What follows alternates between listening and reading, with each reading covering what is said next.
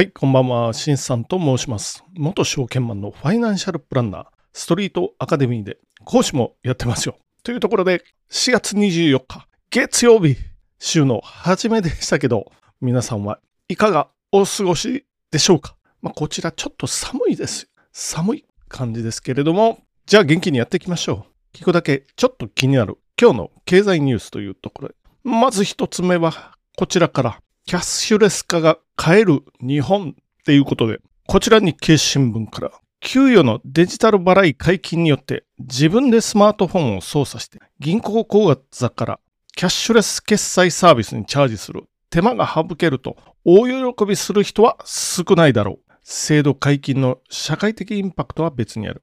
日本では一般的な月一の給与払い観光が週一や各週と多様化する可能性があるっていうことそうなのねっていう感じですけどね。これ解禁されて、まずね、海外の給与のデジタル払いは、まあやってる国ありますよ。キャッシュレス比率、各国に見てみましょうか。中国、83%。オーストラリア、67.7%。で中国は一部の労働者の給与支払いにデジタル人民元の使用開始。あ、もうデジタル人民元の使用って始まってるんか。今これ見ながら知ったっていうとこですよね。オーストラリアは送金業者がスマホ上のウォレットに賃金支払い可能。毎週、各週の木曜日に給料設定する企業が多い。で、アメリカは55.8%。プリペイドカード式の給与受取口座が、口座であるペイロールカードが普及してますよ。というとこですね。で、日本36%。まあ日本はね、まだまだ遅れてますよ。まあこのキャッシュレス化が。まあ、現金で払っていい理由って少なくなりましたよね。あ、まあちなみに2023年4月に給与デジタル払い制度解禁で、夏ですよね。実際に始まりそうなのは夏ですよ。で、この現金払いってなんかいいことあるかなって考えると、あんまりないかな。現金主義の人、すいませんっていう感じですけど、まず汚いでしょ。もう小銭、も結構触ると汚れてきますよね、指も。もう、もろこう黒ずんだりするの。あれ嫌ですよね。どんな人が持ってたのっていう。それありますよね。まあ紙幣はこの指が黒ずむところまではいけないけど、うん、って感じですよね。あと、時間かかりますよ。スーパーの列がこう並んでますよね、レジのとこに。で、前の人が、もう現金だともう一枚一枚ね、もう小銭を出して数えて、で全部なんかもう持ってる小銭吐き出したいみたいな感じで、あれやられるとなんかイライラするんですよね。まあそれやりますよ。こっちはもう、何、スマホでピッ終わりますけど、なので、まあ、スーパーのもう現金専用のレジとか作ってもらいたいですよ。もう現金オンリー。なんか、あの、100均でありますよね。現金のみとかで、あるいはキャッシュレスのみって。現金の人もそっち行ってくださいというふうに、まあ思ったりもしてます。記事の方にお話を戻すと、まあアメアメリカというか、諸外国は週1給料、各週給料とか、日本は月1。まあ仮に各週とか週1になって日本の場合は、喜ぶ人いますかね？まあいるんかな？まあ毎週もらって、でも毎週もらうということは4分の1になるじゃないですか。っていうのでもいいのかな？逆にそっちの方が使いすぎしなくて済むかなとか、あるいはきっちりお金の計算をするかなっていうところです。使いすぎっていうとやっぱキャッシュレスを使いすぎるから怖い人いますけど、まあそれも運用方法次第ですぐね、明細が届くんで、クレジットカードとか、それをきっちり、まあ今これぐらい使ってますよっていうのを頭に入れながら、まあやるのは当たり前かなというふうに思いながら次のニュースに行ってみましょう。次のニュースも日経新聞から日本国債消える空売り制日銀が国債貸し出し制限っていうところでちょっと読んでみましょう。国内債券市場で日銀が大半を保有する10年もの国債を空売りする海外投資家消えつつある。日銀が空売りに必要な国債の貸し出しを制限したためだ。空売りしていた投資家が損失を被り、新規の売りも難しくなった。金利の上昇圧力が和らいだことで、日銀が政策を修正しやすくなったとの見方があるっていうところで、まあ、空売りってまず何ですか？っていうお話。あの、お空の空と書いて売りですよね。で、空、空ですよ。空売りって言います。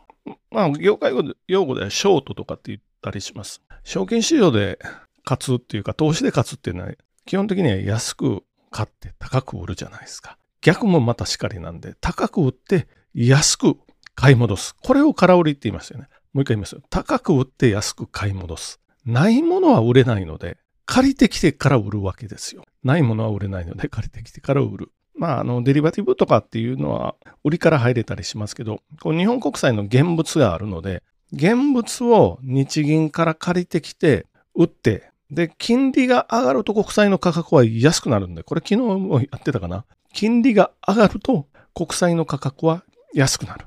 今、金利が上がるんじゃないのっていうお話なんですよ。諸外国はもう上がってますよね。ドイツとかも上がってますよ。で、日本だけ低めに誘導してるので、これは上げざるを得ないんじゃない。上げるというか上がらざるを得ないんじゃないと。マーケットによって。それを見越した海外の投資家というか投機マネーが、まあ、国債を売ってたわけですけど、もう日銀が加算と、あるいはもう高金利取りますよ。この記事の中では、まあ貸さないとか少ないとかね、言ってるので、まあ、ものによっては国債って、まあ毎月毎月ね、10年もの国債発行してるんですけど、ものによっては、まあ年間の貸し出し費用ですか、10%とかね、小売か、カードローンかっていうような、そういう高い貸し出し量、貸し出し賃ですよね。それを日銀がもう取って、まあ要は借りてくれるなというとこですよ。まあそれをやってるから、もう徐々にね、借り手まで売ろうかっていうところが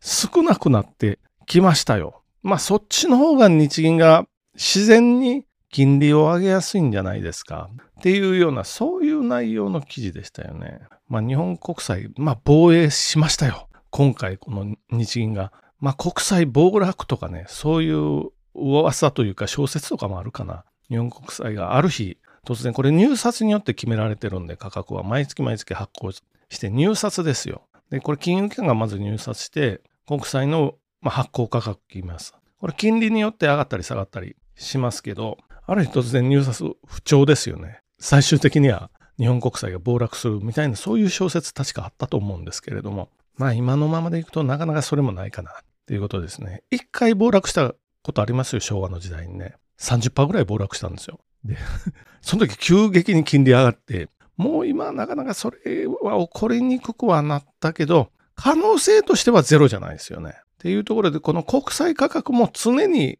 意識してて、まあ皆さんも意識しないか。我々はちょっとずつ意識するし、なんか変動あったらすぐニュース流れるんで、またその時はこのポッドキャスト内でも言いますよ。っていうところで次のニュースに行ってみましょう。最後は週刊ダイヤモンドの雑誌の記事から、なんか新富裕層とかっていう今週の週刊ダイヤモンドはそういう特集をやってましたね。新富裕層の新ってあの新ウルトラマンとか新ゴジラのあのカタカナの新ですよ。今は新仮面ライダーがやってるから、その新富裕層に関してちょっとやっていきましょう。まあ一つの記事で伸び盛りの富裕層、資産運用術、ボーダレス投資の極意ということでね、もう実はね、我々みんな最近はボーダレス投資結構やってますよ。えやってるかな？って思っても。まあよく考えてみてください。積立 NISA どうしてますか？っていうことですよね。米国株とか買ってたらもうボーダレスというか国際投資です、これは。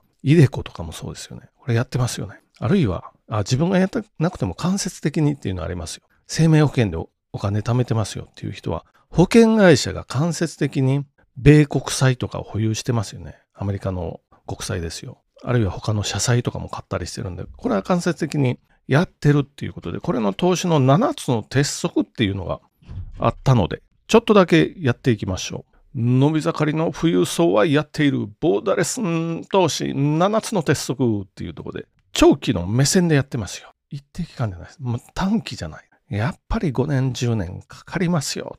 なので1年とかで倍になりますよっていうのはこれ詐欺の可能性高いんでご注意してくださいね。2つ目、投資の分散ですよ。まあ、10から25銘柄前後に投資を分散。まあ S&P500 を買ってたらあれは500銘柄に分散投資してることになるので、それでも全然いいんじゃないかなと思いますね。で、3つ目、ピラミッド型の資産積み上げ。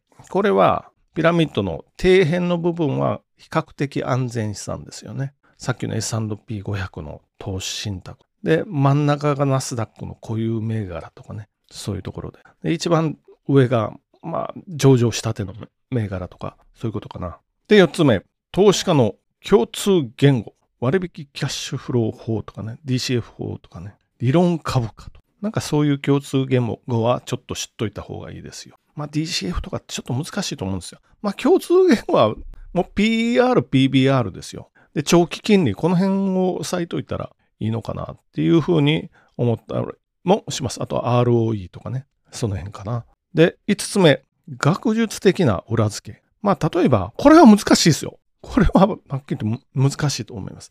現代ポートフォリオ理論。一言で説明できるのかって言うと、僕もできないですよ。90年代のブラックショールズ理論。まあこれはオプションとかで使いますよ。まあそこまで知る必要はないかなっていうことですけど、あ、ただこの学術的な理論の、まあポイントだけ押さえといてもいいかな気がしますよね。チャット G、GPT で現代ポートフォリオ理論のポイントを教えてとかって言ったらささっとすぐ答えてくれますよ。もうそれでいいかなという気がしてます。地、人。3つの視点で持ちましょう。世界的な経済、グローバルな目線で見ときましょう。経済動向が点ですよ。地がグローバル目線での企業分析。企業の分析とマクロかな。で、人。人は投資手法とか、まあ、個人的な投資手法とか、そういうことかなと思いますよね。7つ目は投資手法のコードか。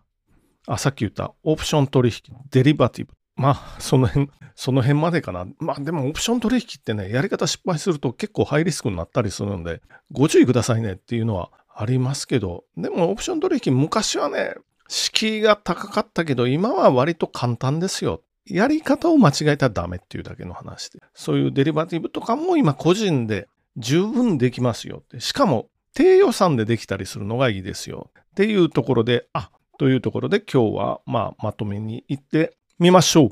まず一つ目、キャッシュレス化ですよ。これはキャッシュレスになってね、あの、 PayPay とかにお金が入ってきますよ。それで嬉しい。っていうのではなくて、給料がね、月に2回とか4回とかになるかもしれませんよっていうね。あまあ、つどつど払いとかね。それができるかもしれないっていうことですね。二つ目、日本国債の空売りですよね。もう日本が金利上がるのを見越して国債を売ってっていうのが日銀が規制かけたんで減ってきてますよっていうお話。で、3つ目は週刊ダイヤモンドの記事から新富裕層というところで、まあ、こちらの7つの鉄則っていうのをお話ししてみました。じゃあ今日はどうもご清聴ありがとうございました。ではまた明日失礼します。